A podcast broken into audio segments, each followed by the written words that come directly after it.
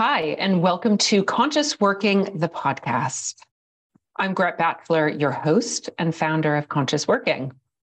Having suffered burnout the height of my career, I prioritized me. I focused on my health and well being and emerged more resilient and with greater clarity. And I had a deep knowing that businesses need to do better.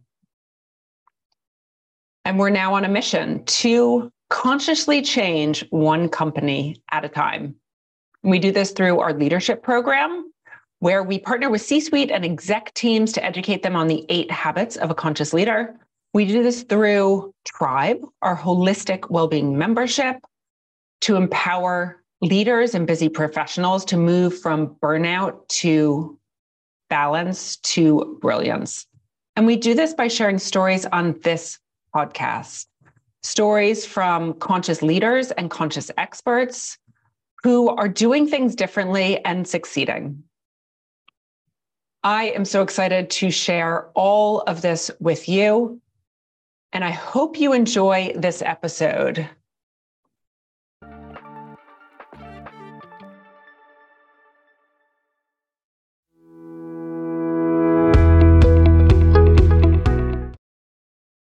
Hello, and welcome to another episode of Conscious Leaders. Today, I am joined by Andy Holmes. This man needs almost no introduction. He is a pioneer in the well being space and one of the early thinkers on how well being can impact performance.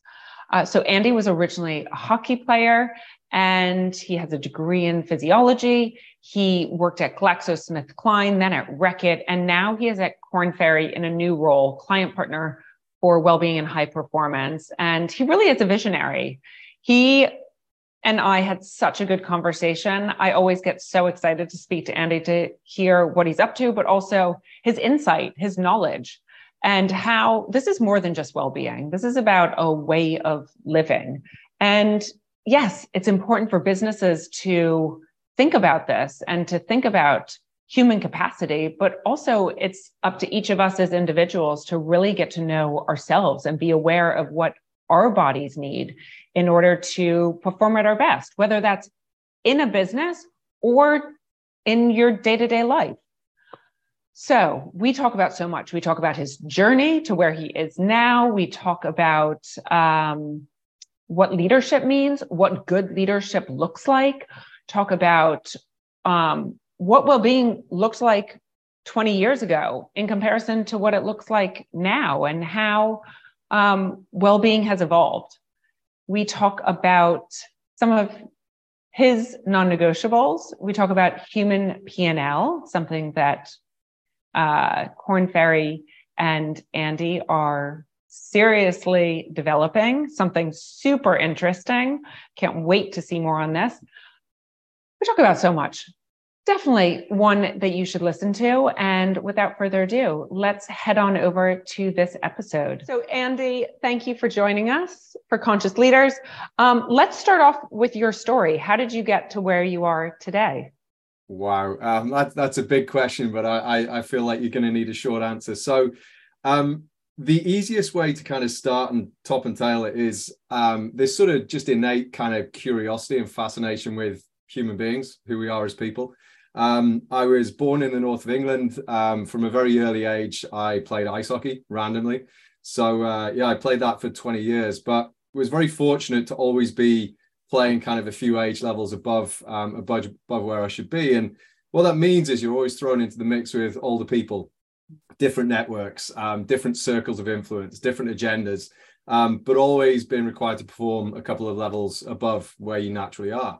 Um, and so for me, that kind of progressed into uh, my degree, which was physiology biomechanics, bit of psychology. Um, and then I started to work with uh, with GSK. So I did 12 years with GSK, um, all the way up through the kind of commercial organization, then into Reckitt, um, into you know more of a sort of a consumer orientated kind of FMCG sort of arena.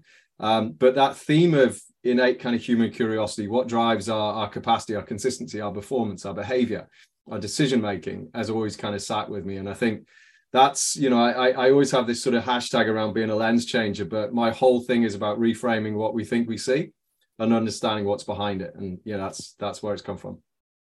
Amazing. And for those that don't know GSK, GlaxoSmithKline, and you had one other one other term in there that I'm to. Uh, so, so I, I worked in consumer and then uh, so consumer yeah. healthcare. Um, okay. And then pharma commercial, which is sort of the I suppose the the hybrid arm of the GSK pharma business. Got it. Uh, and then obviously onto Reckitt. And then with well-being, was there like a pivotal moment that took place that you were like, actually, I'm really now going to go into the well-being space? Yeah, it was. I think for me, it was probably, um, you know, it always been there, you know, through my studies, and um, you know, I, I, I found this sort of the real science and the data side of things incredibly fascinating. Um, but the thing for me was always around kind of capacity and consistency. Um, so you can learn all of these things. You hear about diets and exercise regimes and everything else, and and everyone goes full in and then fails. Um, and it, it just kind of got me to wonder, well, why do we fail, and what is missing around that sort of consistency element? Because consistency is about trust, and trust is about what unlocks everything else that makes us wonderful about human beings. So, so that was part of it. But then the other bit was um, when I joined Reckitt, I spent about nine years traveling seventy percent of the year so I was on long haul flights. Um, it was a real balance between kind of personal life and work life. Um, and I saw people around me making lots of the wrong decisions around sort of well-being, around nutrition, around sleep, around alcohol, that kind of stuff. And and the big thing for me was, you know, I remember I'd be sitting in a hotel lobby eating sushi after having done um, a moderate workout to try and rebalance myself from jet lag, and I'd be sat there with other people, execs, whoever, who were plowing into, you know, bottles of wine and big steak dinners and all the rest of it. And you could see the sort of the lethargy, you know, that, that was kind of creeping in. You know, the, there was this inherent kind of loss of sharpness, of, of consistency of consciousness that uh, that for me there. Um, and as you travel, your curiosity is just stimulated and sparked every single day, every moment. Um, so I just found myself asking a lot of questions about why, and it, it just led me to dig deeper and deeper into this space. I love that question. Why? Like we should all actually use that and not be embarrassed yeah. at all. I mean, I grew up, I think, not think not thinking I was allowed to always question things. Yeah. And so, but actually, we have to question things because actually we can grow so much just by simply putting that question out there. And why are we doing it this way? Because- 100%. I mean, you know, I always I sort of use the phrase the why behind the what. Um, and you know, I know we're going to go back to sort of bit of the journey, but when you look at what organizations are doing in the well-being space, it's reacting to the what, it's reacting to a number on an engagement survey without understanding the sentiment as to why that number matters or why it means something. Um, you know, so this question will crop up as we go through this uh, this chart as well. Yeah. So do you take the status quo for granted and think we just have to do it that way just because? Yeah. yeah. Um, we are going to get back to measurement because I think that is important to touch on. But um, you have been in the space for a long time. What did well-being actually look like when you were first starting out? In comparison to what it looks like now. It's much more on the agenda now, but I'm sure, you know, when you were first starting out at GSK and then into Reckitt, it was sort of open space. Yeah, it, it was open space. And I think in some ways it was more organic. Um, I'm going to say something which might be a little bit provocative, but hey, why not? Um, I think back then the people who were doing it were it was more organic, it was more authentic, and and I think it was done for the right reasons. I think as as the space has accelerated and shifted, it's become more commoditized and commercialized and packaged. Um, and what I see, whether it's with startups or tech platforms or, or well-being advisors or mental health or whatever else, a lot of it starts with the really sort of you know real positive intent to impact people's lives. And i use those words impact people's lives. But what i see in the well-being space now is a lot of measurement of output measurement of output without really considering what's the impact that it's having. What's the the sustainability? What's the traction that it's having? How is it transforming the way that people experience and feel? So i think you know it's changed in some ways in that the you know it's become a bigger voice. It's become more well known. It's become more accepted. Um, and people are leaning into it and investing, which is great. Um, I think for me, we've lost some of the um, some of the I, I, suppose the authenticity and the intent of, of what we're trying to effect. Um, and I think that for me is sad, but it also represents an incredible opportunity to do things the right way. That um, makes perfect sense because actually we speak a lot to a lot of our clients and we can tell, or potential clients, and you know the ones that are actually wanting to implement something because they truly care mm. about their employees, truly want to make a difference, truly want to have an impact. Yeah. And ultimately, yes, they they know that that will have a bigger impact on the business's bottom line. But we can also tell when it's just meant to, oh, we should be doing that. Let's tick the box. Yeah, yeah, no, I, I, absolutely. And I think um, you know, data is fantastic, but data without real insight is is kind of dangerous. Um, yeah, you know, there's one of the things that makes me makes me um, sad about the space is that there's a lot of money, there's a lot of investment, a lot of lift, and really good intentioned people doing a lot of work to try and move the space forwards. Um, and I think we really do need to reframe things to make that good intent and the good effort worthwhile. You know, the number of well-being practitioners or especially well-being leads inside organizations that I speak to who just look so deflated, you know, energized but deflated and dismayed about the fact that they're trying so hard but making so little progress. And I think, you know, we, we can all lean in and hopefully this this conversation can help to reframe some of that. Well, let's actually dig into that now. So, what is some that you are you like data, and data is important. Measurement is important to yeah. to shift people's mindset. What what's key to look at, and how can we how can leaders start thinking about well-being in a different way? Yeah, I mean, I think you know, quite often we approach the well-being space as a problem that we need to solve. Um, I always believe that before you try and solve a problem, you should experience it first. Um, you know, so I think as as leaders, as organizations, they'll typically see you know a metric that we need to react to. You know, whether it's a red flag, burnout, um, you know, mental health, whatever it might be. Um, but unless you've experienced it or walked in the shoes or really sort of spent time with someone in that space, we shouldn't really be seeking to try and fix things. You know, I've I've been through that. I've tried to be a fixer in the past, and it's never really gone particularly well. I'll be honest. Um, Can you give before you continue? Could you give one example of when you tried to be a fixer, just so people can understand? I mean, I, I'm, I'm, I suppose I'm sort of um, relationships is a great example. You know, it, we we all like to help people, and sometimes we try and fix the problem without giving them the help they need for them to fix it. Um, you know, so so I guess that's a real life way of, of, of experiencing it. But one of the things is that you know we, we are we see a problem um, and we think, well, you know, for example, anything in well-being, pretty much we could look at, whether it's sleep, nutrition, whatever else, and we say, well, the reason people aren't doing it is because they don't know what to do. Um, if you look anywhere, if you were to type well-being, if you just speak to your smart speaker, if you speak to anyone in the street and say sleep, 90% of people know how much sleep you should have, what that looks like. Same with nutrition, same with diet, you know, same with same with movement, etc., etc. So I'm a firm believer that it's not because people don't know what they should be doing it's because the connected experience of what I feel day to day and what I need to shift to day to day, I haven't yet made those links. So, you know, if, if you're a senior leader, or if I was speaking to a senior leader around well-being, I wouldn't be talking about the data. You know, if I was talking to you, Greg, I would say, right, Greg, talk to me about your personal data, not the stuff you measure, not the stuff you take off a watch or whatever, but talk to me about your day.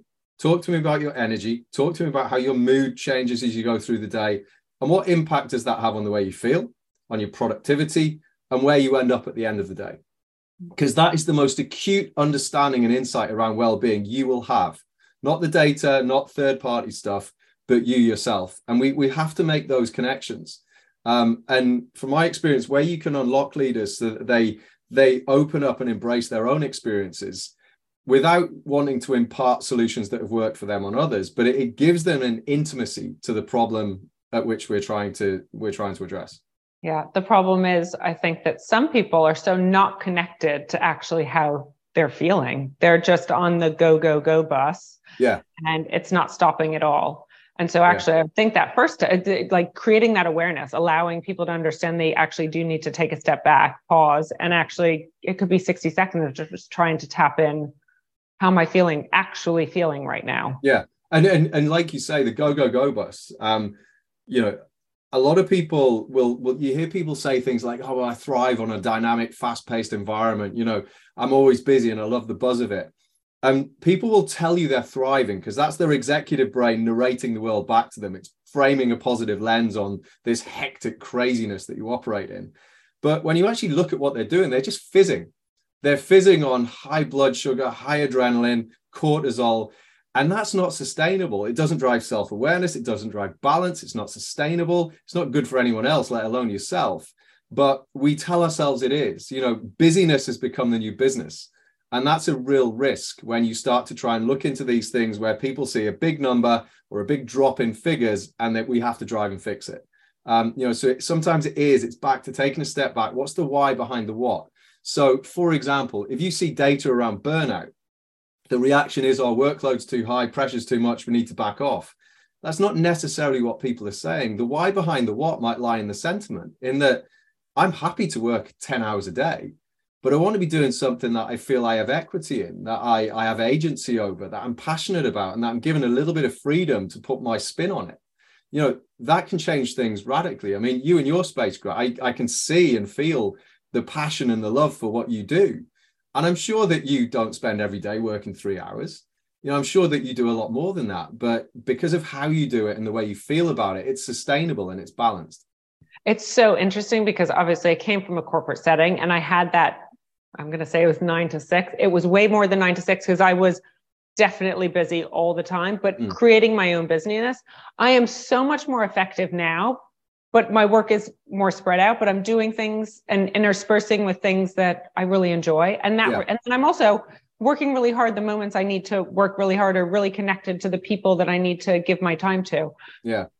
And that means that I'm much more fulfilled and happier. Yeah. No. Absolutely. And, you know, I think I wouldn't be surprised there are people listening to this that might say, oh, well, great, that, you know, that's okay for you. You know, you run your own business, etc., etc. But the reality is, and one of the big challenges, the tension points I see in uh, certainly in corporate organizations is that there's a, there's a narrative where the individual feels it's the corporate's responsibility to help them out. And the corporate feels it's the individual's responsibility to kind of step up and fix things. And and whilst we're in that kind of, you know, whilst we're in that sort of state of tension, that status quo, nothing's going to move forwards. You know, if I was honest, what I would say is that I think in a lot of corporates, there are a lot of senior leaders who haven't had the feedback that would enable them to act and shift and help and change. But at the same time, there are a lot of individuals who haven't given that feedback. Now, that may be a status quo, it might be psychological safety, it might be tension, it might be all sorts of things. But at the moment, we're not digging into why that's not happening.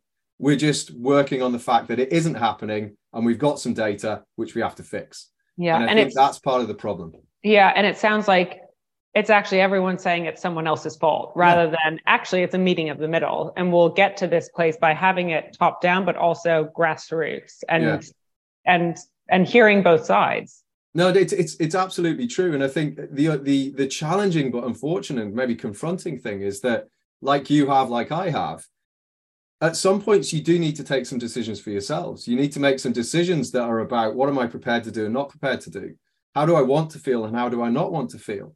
And you know, this isn't about me being someone who's very senior, being able to say, "Oh, well, I can do all of these things." I've made these made these decisions all the way through my career, and yeah, it may have limited my career in some ways, but I look at it and I say, well, but my career tra- trajectory has been one that I look on with with um, you know with, with sort of good positive feelings, with good emotions, with incredible experiences, with with real people, but lived through an authentic intent. And I think now it bubbles to the surface. So sometimes you've got to go, you know, change the way that you get to where you want to get to um, rather than have the immediacy of you know attainment and achievement um, yeah. along the way. No, I love that you've just said that because we have this idea that success is a certain way. You get to so you you know strive to a certain level, a certain title, or you have a certain amount of money income that's coming in. But actually, we can be much more intentional about where we want to go and then be more fulfilled. And what works for you is not necessarily what works for me or what yeah. I want. And that's okay. And, we and, can all be different. You know, that that's what we've seen during, you know, during the pandemic and certainly post-pandemic. We've seen people reevaluate their, you know, their values, their priorities, their aspirations in life. Um, I think the challenge with where we're at at the moment, certainly from well-being perspective, is that at the same time, organizations have orientated themselves to be much more purpose-driven. There's been this huge communication surge, uh, surge around being purposeful and around standing for the greater good and you know solving the world's problems. But if I'm still coming to work and doing the same things I was as two years ago, all right, and maybe virtual, then there's a gap between expectation and experience. Um, and I think at the moment we're sort of stuck blaming each other for that. And at some points, you know, I, I it, it comes down to some really simple things. You know, if you were to look at your day, and I guess this is a question I'd throw out to your listeners, Do you start your day looking at your emails and your meetings? Or do you start your day by looking at who do I want to, want to end up the day feeling like? Um, and what do the phases of my day look like? So simple, simple way to look at that is, you know, I can either look at my to-do list or my emails, which means, let's be honest, the first half, half hour of your day is not going to be a lot of fun. You know, you don't get loads of good news stories on your email, let's be honest. But if you were to look at your day and say, right, who do I want to be at the end of the day? Am I reflective? Am I positive? Am I fulfilled? Am I satisfied? Am I proud? Am I insightful? Am I curious? Am I calm? Am I balanced? And then you work back through your day and you say, right, what are the phases to my day? And how do the phases to my day take me towards that endpoint? So naturally, if I want to be calm and reflective at the end of the day, I don't want to be high intensity and wired in my last session. So then how do I tone that down? Do I have a conversation with Gret who just kind of brings me back down to earth a little bit? But what does that rhythm look like? So I think there's some really basic things that people can do, which can help them to build insight, not just to themselves, but what does their organization need to start to shift and feel in terms of well-being? Um, it's again, it goes back to that idea of being intentional. You said it about your choices in your career, but also just being intentional in your day. Yeah. And I, I actually start my day when I teach yoga, for example, I always have people in the beginning set an intention. It sounds a little bit like I think some people get a little bit thrown off because they don't know what they're supposed to think in that moment. So I might give some ideas, but it's the same your day. How do you want to live out your day? Yeah. And then ending the day and giving yourself a little bit of time to reflect back on the day. And did you actually live it out in that in that way? So you're yeah. looking at both using both ends of the day to then um, set it up and reflect back. Yeah, 100%. I mean, you know, I, I went through the same thing. And if we've got time for a really quick story, um, you know, a couple of years ago, you know, in the pandemic, I was finding, you know, I was back to back to back on meetings. Um, I'd wake up in the morning. We've got two young kids who are two and five now. But, you know, back then we had a newborn, we had a three year old. And, you know, I felt honestly, I felt resentful in some ways that, well, I've got to get up, I've got a job, I've got to get stuff done. And I'm having to do this with the kids, and my little one wants to play Lego. And I was finding everything, um, you know, a, a sort of a conflict. Everything was added pressure and added responsibility, and that that felt tough. Um, and I worked with someone who said, right, let's repackage it. You know, let's look at what that feels like. So then it became, well, I'm going to get up in the morning, I'm going to do a stretch with my three year old, which means my wife gets time with our newborn in a nice quiet space. I'm doing stretching with a three year old. He's copying me, which is great fun. It's hilarious watching a three year old, you know, re- you know, really undermine you in terms of the flexibility stakes. Um, but it made it fun. And then I'd make breakfast with him. He'd ask me some really curious questions, which would make me think. He asked me a question one day, you know, Dad, what's the difference between a, a rocket and a spaceship? I thought, what what is the difference? And I thought, well, is a rocket the thing that gets you, and a spaceship is something you float around in, or what? But even silly things like that, it completely changed the tone to the start of my day. And it changed the balance of my emotions and what I set up my day to start off with. What it also made me conscious of was who do I want to end the day as?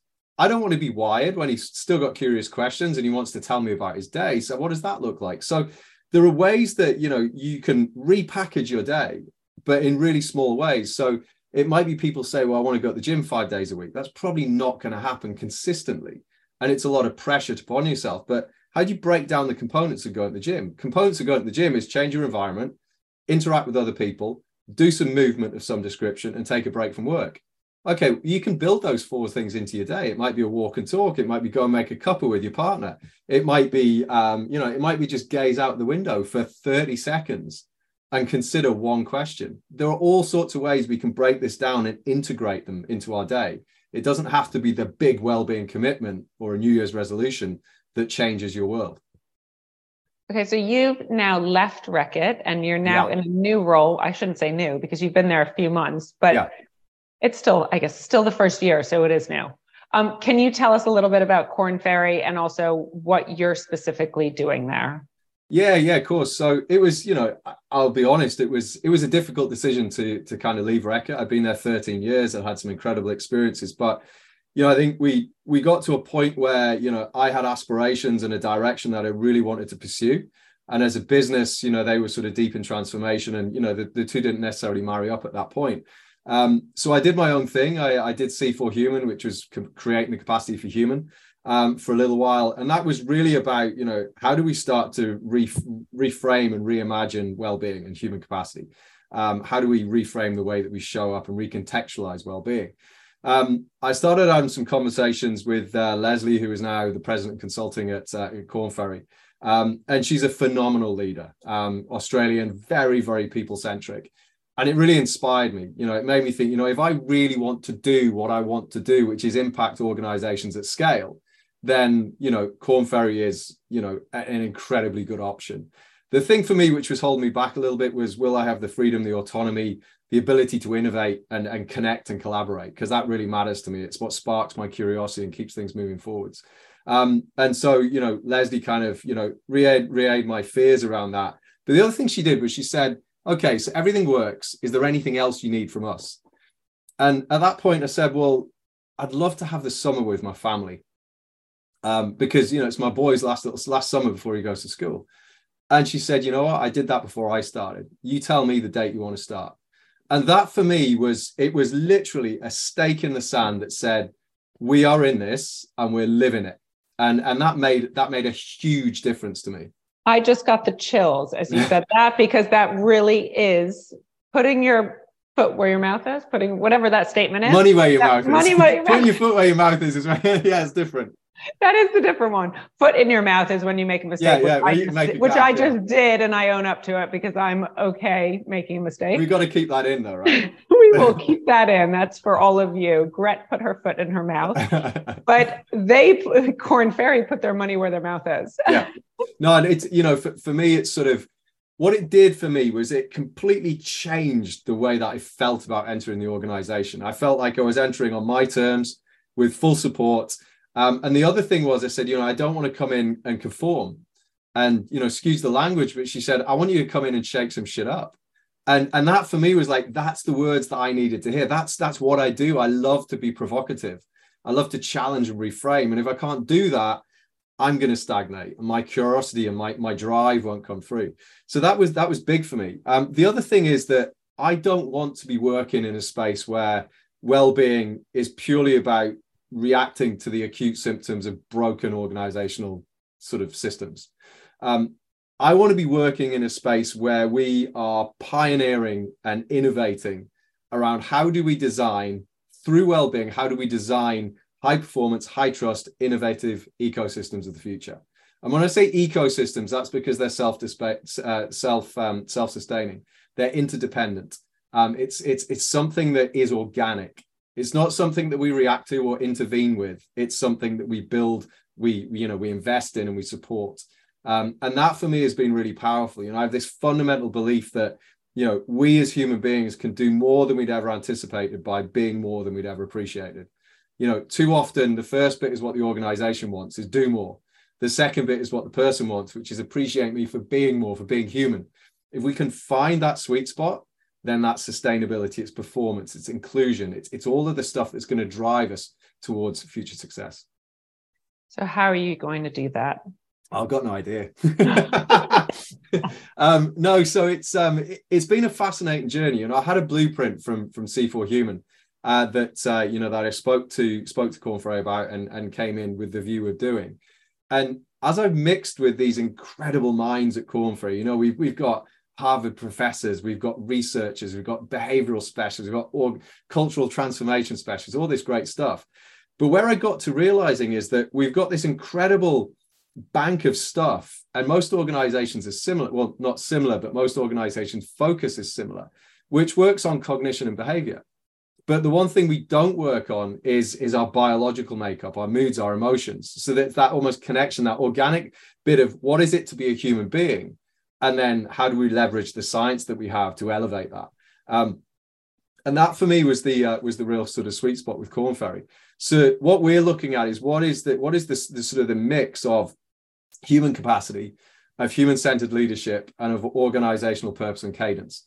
And it's not necessarily working on those, individual things. It's it's the intersects that that creates. It's the intersects in terms of engagement and retention and sustainability of people you know almost like as a renewable fuel source. It's about looking at when we're in that space how does that drive d&i and equity and inclusion and belonging?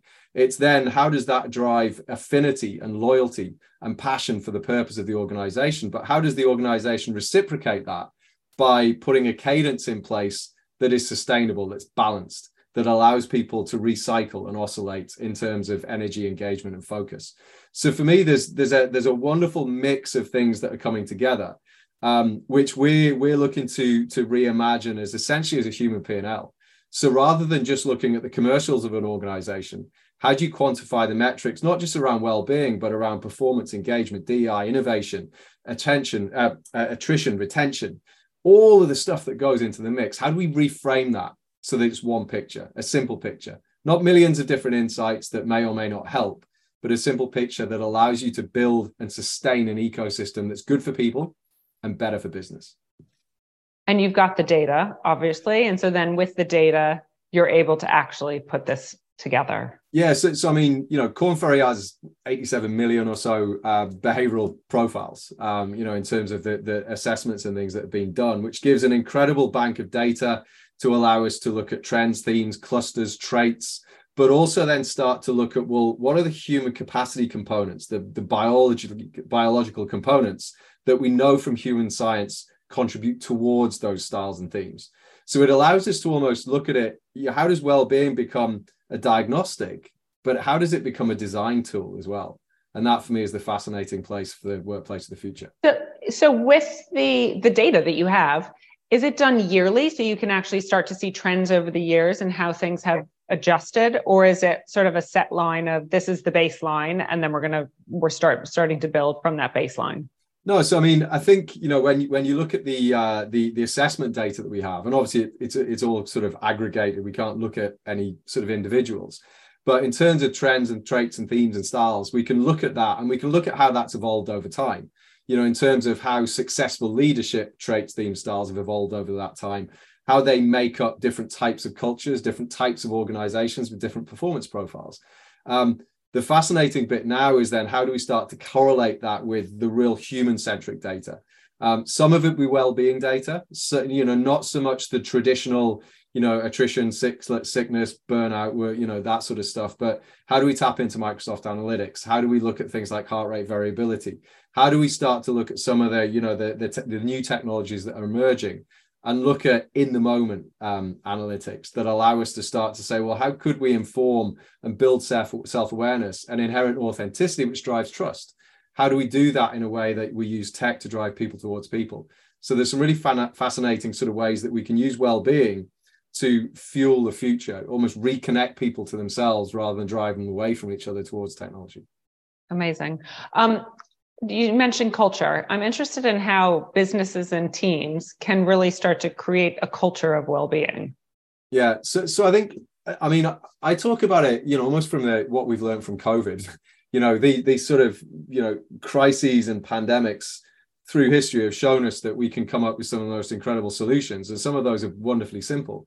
Um, one of the, the, the sort of the things that holds organizations and teams back from making some of these shifts is that we try and do it all at once. We try and mandate it. We try and make it formulaic. Um, and as soon as you get some people who don't move with it, it starts to stutter, and then it loses momentum and it kind of it fails to succeed. Um, during COVID, what we do is we bubbled. So if you and I and four the, four others were in a, a family or a team, we'd adopt a certain pattern of behavior, certain relationships, certain rules, which would be very simple, um, very basic, but it would be based on very human centric, you know, things that mattered to us. So I would say rather than organizations trying to do it top down, do it bottom up. Allow allow teams to organically set their own tones. As those teams set their own tones, they'll start to influence each other. They'll start to find this is how tri, you know tribes and everything else came together. We start to find organic ways that feel good for everyone to operate and, and interact together. And then they and as you get sort of consistency in those, you can you can formulate those into rules or themes or, or values or whatever they might be. But allow them to be organic before you codify them rather than the other way around. Um, going back to what we said right at the start, the why behind the what, it's not what people are doing, it's how they feel about it. If something is codified, you're told, Greg, this is how you're going to operate, you'll immediately feel constrained. You'll lose agency. You'll possibly doubt the level of trust or autonomy that you have. If someone was to say to you, right, within some broad boundaries, we want you and the four people around you to find a balance that works for you. We want to see what's the rhythm that works for you. Do a mini pilot between yourselves, share your experiences, talk about it, and then we'll bubble up those themes and then we'll bubble up and bubble up again. So for me, that's the way that we need to do it. But it requires a, a level of dynamism and a level of, of freedom to cr- be created by organizations. At the moment, we're stuck in this tension where organizations are struggling for performance. One of the things that gives organizations comfort when they're struggling performance is to measure and measure and measure. Measuring is about control. Control is about reinforcing the things that you want to happen so it's predictable. So you reduce risk. So there is this sort of tension where we want control, but we need to give freedom at the same time. And and you know that's going to take a little bit of uh, a little bit of working. Yeah. Um, it makes me think like what what are good leaders doing? So in your opinion, in your experience even, what does good leadership look like? So, so my my sort of the work I've done with sort of teams and high performing teams, there's a couple of things that really play on a consistent basis. So when you look at teams or leaders who are struggling versus those who are doing very well, um, trust is incredibly important, as are hope and optimism. Now, the thing is, they're three emotions. They're not three, you know, operating models or processes or anything else. Now, trust tends to come from a point of feeling that I have the resources I need to survive, but I trust that others will look after those resources with me. So that's the first piece. That's where human capacity comes in, kind of bottom up. Um, the second piece is is high equity, which is about belonging. So it's about everyone having skin in the game. It's about leaders giving other people the ability to kind of put their hand in and leave their chips in, rather than you know the, the leader holding all, all the cards kind of thing. And the third thing is um, is high optimism. Optimism is not about making everything tangible and anchored and firm. It's about allowing degrees of freedom. And, and if you look at what people have missed during this sort of period of, of sort of pandemic and post pandemic, you know, trust in terms of are the people who are making the decisions about my life the ones I'd like to be? Um, equity. Do I have skin in the game? Am I valued? Am I a number? I'm hybrid. I'm distant. Am I still a whole person? And then optimism. You know, what does the future look like? The news is pretty crappy right now. So, how can this leader, this person, give me that sense of optimism, of hope, of aspiration that I can believe in? Um, for corporates that are just starting out on this journey, they're just considering well being. Do you have any advice for them? Yeah, mine would be um, don't focus on doing, focus on feeling um, most organizations when they start out on well-being you know it's either driven from one of two things. One is that it's data or a, a scenario or an event a burnout you know that, that that's catalyzed it. The other is that you know they feel that they should be seen to be doing something because everyone else is.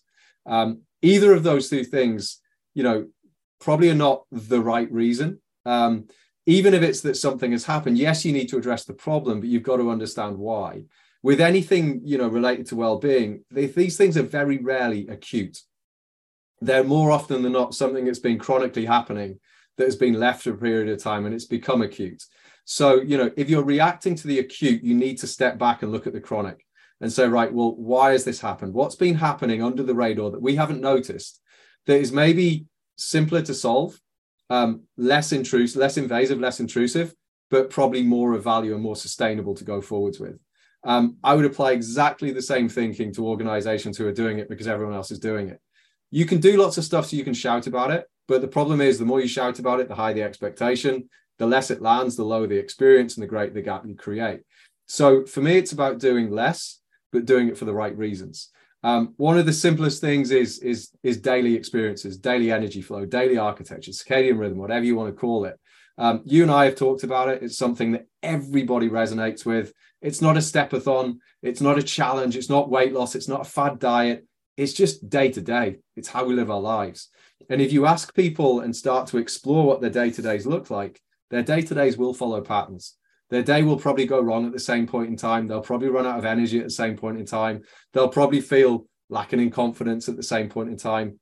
If we can start to unpick that and change their day to day experience, it's not about high performance. It's not about you know solving burnout or mental health. It's about how do we just shift the day to day experience to be a little right of the middle rather than a little left of the middle on a more consistent basis. Yeah, rather than having huge spikes, but then 100%. knowing that the big dip is going to come as well and rather having it sustainable over time I, I, absolutely and it, it's it's not all about the numbers you know numbers are what gives an organization comfort that the money we're spending we get a return on but if the return is just compliance that doesn't mean anything you know look at mental the number of organizations that have mental health first aiders that are training managers who are already struggling to cope themselves to try to, to look after other people Yet the engagement levels with or the utilization rates on mental health days is, is, is incredibly low. Managers are citing burnout because they're being given more and more to do. So is compliance and, and, and output really the thing that we should be looking for an ROI on? Or is impact the thing we should be looking for ROI on? And can you talk a little bit about personalization? Hmm. Um, so, so for me, I think there's personalization. You know, it, it's one of the themes that we've become very used to in the world that we live in everybody is used to personalization. Um, the wonderful thing with some of these tech platforms is that they give everyone an opportunity to interact. The downside with them is that whilst they bill themselves as being personal, it's built on an algorithm. You know, it's built on questions that the designer or the the developer has decided probably will give them the best metrics to sell data to increase the value of their business. So, personalization, I would talk about personal experiences rather than personal content. Um, so when you talk about personalization, you know this very well with the work that you do. You work very closely with the people you work with. You you build an intimate understanding. You build a warmth. You understand their experiences and their emotions of their well-being, as opposed to just the content that they might like to access. And that really really matters. You know, at Korn Ferry, one of the things we look at is you know what drives behavior, what motivates someone to behave in a certain way. Why do people react and behave in a certain way, rather than just what is their behavior, what's the metric.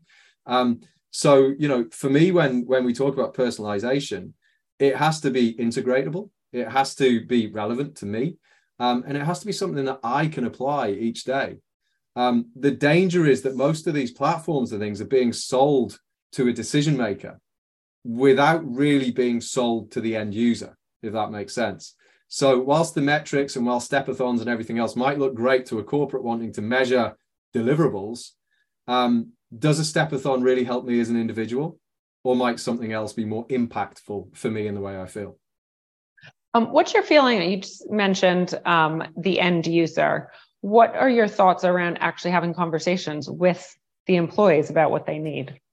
Um, I, i'm 100% for that. Um, i think the danger is that if you decide you're going to ask the employees for what they need um, then you might get some answers that aren't necessarily the solution you've got access to provide.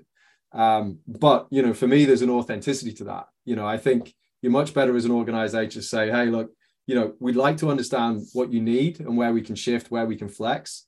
We can't provide everything, but we'd like to understand you. The danger is that what organizations do is they just look at the data and then procure something. Now, if you've been to any of these, I know you have because we met at one, but um, any of these kind of conferences and events and everything else, the the metrics that are measured by the platforms are the metrics the platform measures it's not necessarily the metrics that are right for your employees or right for the organization you know i keep going back to the fact that with the greatest respect if a ceo goes to the city to present their financial results the city doesn't care how many steps your people are doing.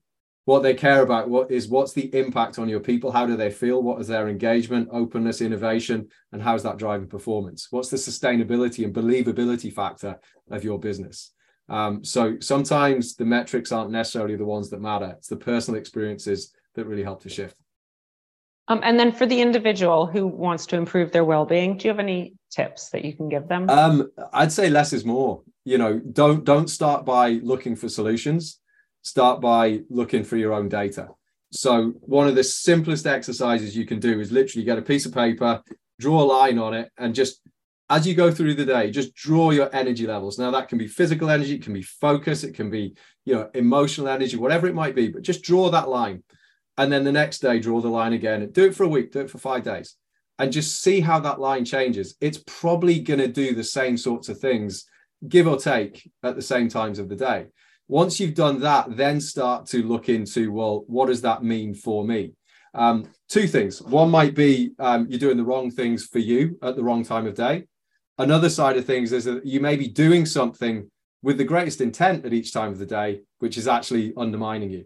So a great thing is, you know, some people will go out and try and smash a workout or do a you know big run or a workout at five o'clock in the morning because they hear that's what the world's best CEOs do. But the reality is for you and your profile, it might spike your cortisol, it might increase your, your tension, your anxiety, it might make you rushed for the rest of your day, for the morning when you've got your focus period. So understanding yourself is the first thing everyone should do. From there, then start to just try simple things, small changes but small changes and understand how they impact you. Um, with well-being, a lot of people have one lever. A lot of people have, well, I'm going to sleep better, or I'm going to hit the gym, or I'm going to go on a diet. But all of these things work together. It's not as simple as just saying I'm going to pull one big one big string. Um, and for you, what are some of your non-negotiables? How do you set yourself up for a, and I say success, successful day, but in quotes, successful yeah. day, your version of success? Um, my my version of success, so mine is very, very centered around people. Um, you know, I uh, it's funny, I was chatting with my wife um, over the weekend and she sort of said, you know, who do you tap into during the day?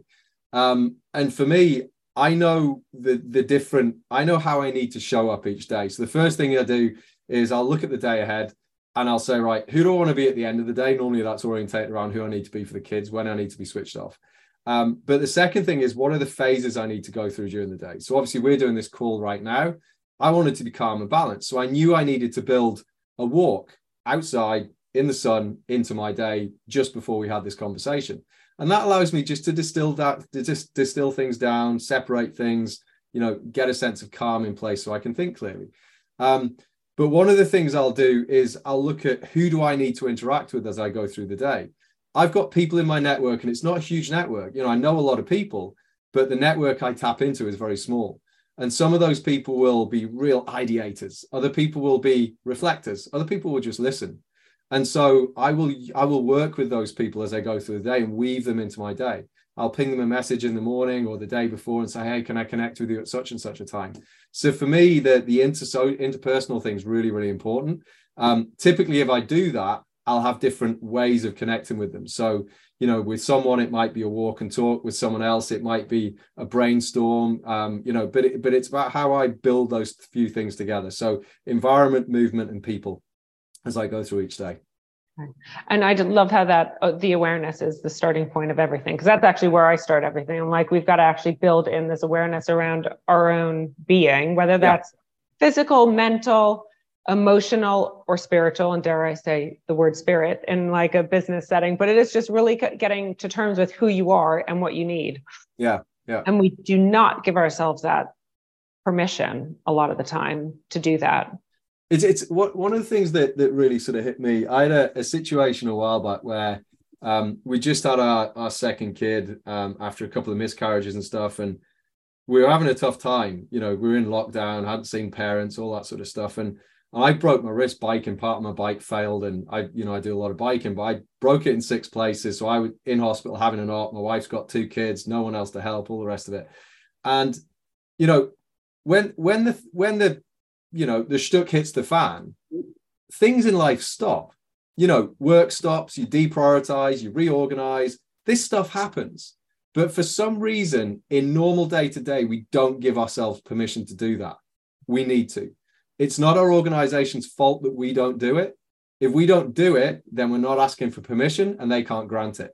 So this is where we almost come back to that, that full circle of what we were talking about before. Some of these decisions are ours to take and that really is that that has to land. It's a message we need to take away. Yeah we have our agent we have our own agency and actually we can choose to create a life that we want and it's up to us to actually speak out and yeah. voice what we need. Yeah. um okay final question. What are the three things that you want to accomplish in the next three years? Whoa that's a biggie. Um I think for me in the next three years, it's to re-establish a new balance. Um, so I'm, I'm going to be selfish. I think we have to start with ourselves. Um, you know, so so for me, I've gone from a, an organization where I was, you know, with them for a long time. You have certain practices and rhythms and everything else. Um, I had three months off, and that was wonderful. But I set a I set a tone for myself, which was fantastic. I mean, it was one of the best three months I've ever had as an adult. Um, but obviously that's come under some pressure going back into an organization and learning lots of new stuff. So it's it's really getting that balance kind of settled down. Um, for me, I I want to make sure that I'm getting to the mountains, traveling a bit more, doing all that kind of good stuff that you know I know is important for my curiosity and my and my sense of self. Um, the second thing is that I I want to reframe the way that I guess the world, but organizations view human beings and, and well-being. You know, for me, I think well-being has kind of been done to death. It's it's really been flogged. Um, I think we're going to see a lot of people drop drop by the wayside. You know, with the financial downturn and what's going on with tech and everything else. Um, you know, so I think that's going to be a real change. But I think there's also an opportunity to really reframe the way that people view and organizations view human capacity. Um, and the third thing for me is that I want to work with Korn Ferry and with preferred partners to completely redesign the future of human in corporate. Um, you know, I think you know you see what's happening with you know AI and chat and everything else, and the world is going to change beyond recognition over the next three years. I think the pressure on on people, on talent, on the roles that will still exist will be exponential, um, and I think we have to design for that. Um, and I want to be at the forefront. You know, I believe there's huge opportunity, huge potential. I think we can we can realize a very different level of sustainability of performance, but also of, of well-being and of equity. Um, and I want to be at the forefront of that, you know, designing and building it with the biggest companies on the planet. I have no doubt that you'll accomplish all three of those things, knowing who you are and making sure that there's balance along the way. So I'm looking forward to watching you over the next three years and seeing how things evolve. Hey, don't just watch. I'll be calling on you. yes, please do. I'm always here. Um, but thank you so much for taking time out of your day. I know you're super busy, um, but this is such an important conversation. Everything you have to say is so valuable and needs to get out to the world. So I really appreciate you joining. It's been awesome. And yeah, I just, yeah, thank you to you for what you do. And yeah just the, the the vibe and the energy and the you know this of the insight that you bring. I think you you've got a wonderful angle and yeah I hope we can do something in the future. Thank you so much for tuning in. I'll see you in the next episode. And by the way if you like what you heard then hit subscribe to receive all the future episodes. Better yet if you're feeling inspired by what you just heard then leave a review letting me know who else you might want to hear from on conscious leaders to learn more about the show, about conscious working, or tribe, our membership, head over to our website, consciousworking.co. Yes, it's just co. So consciousworking.co. And for those of you that might be suffering burnout, we have a great free resource, the Beat Burnout Guide. It's a really simple assessment with tools for you to take action now. Check it out in the show notes so that you can access it immediately. See you in the next episode. Be here and be well.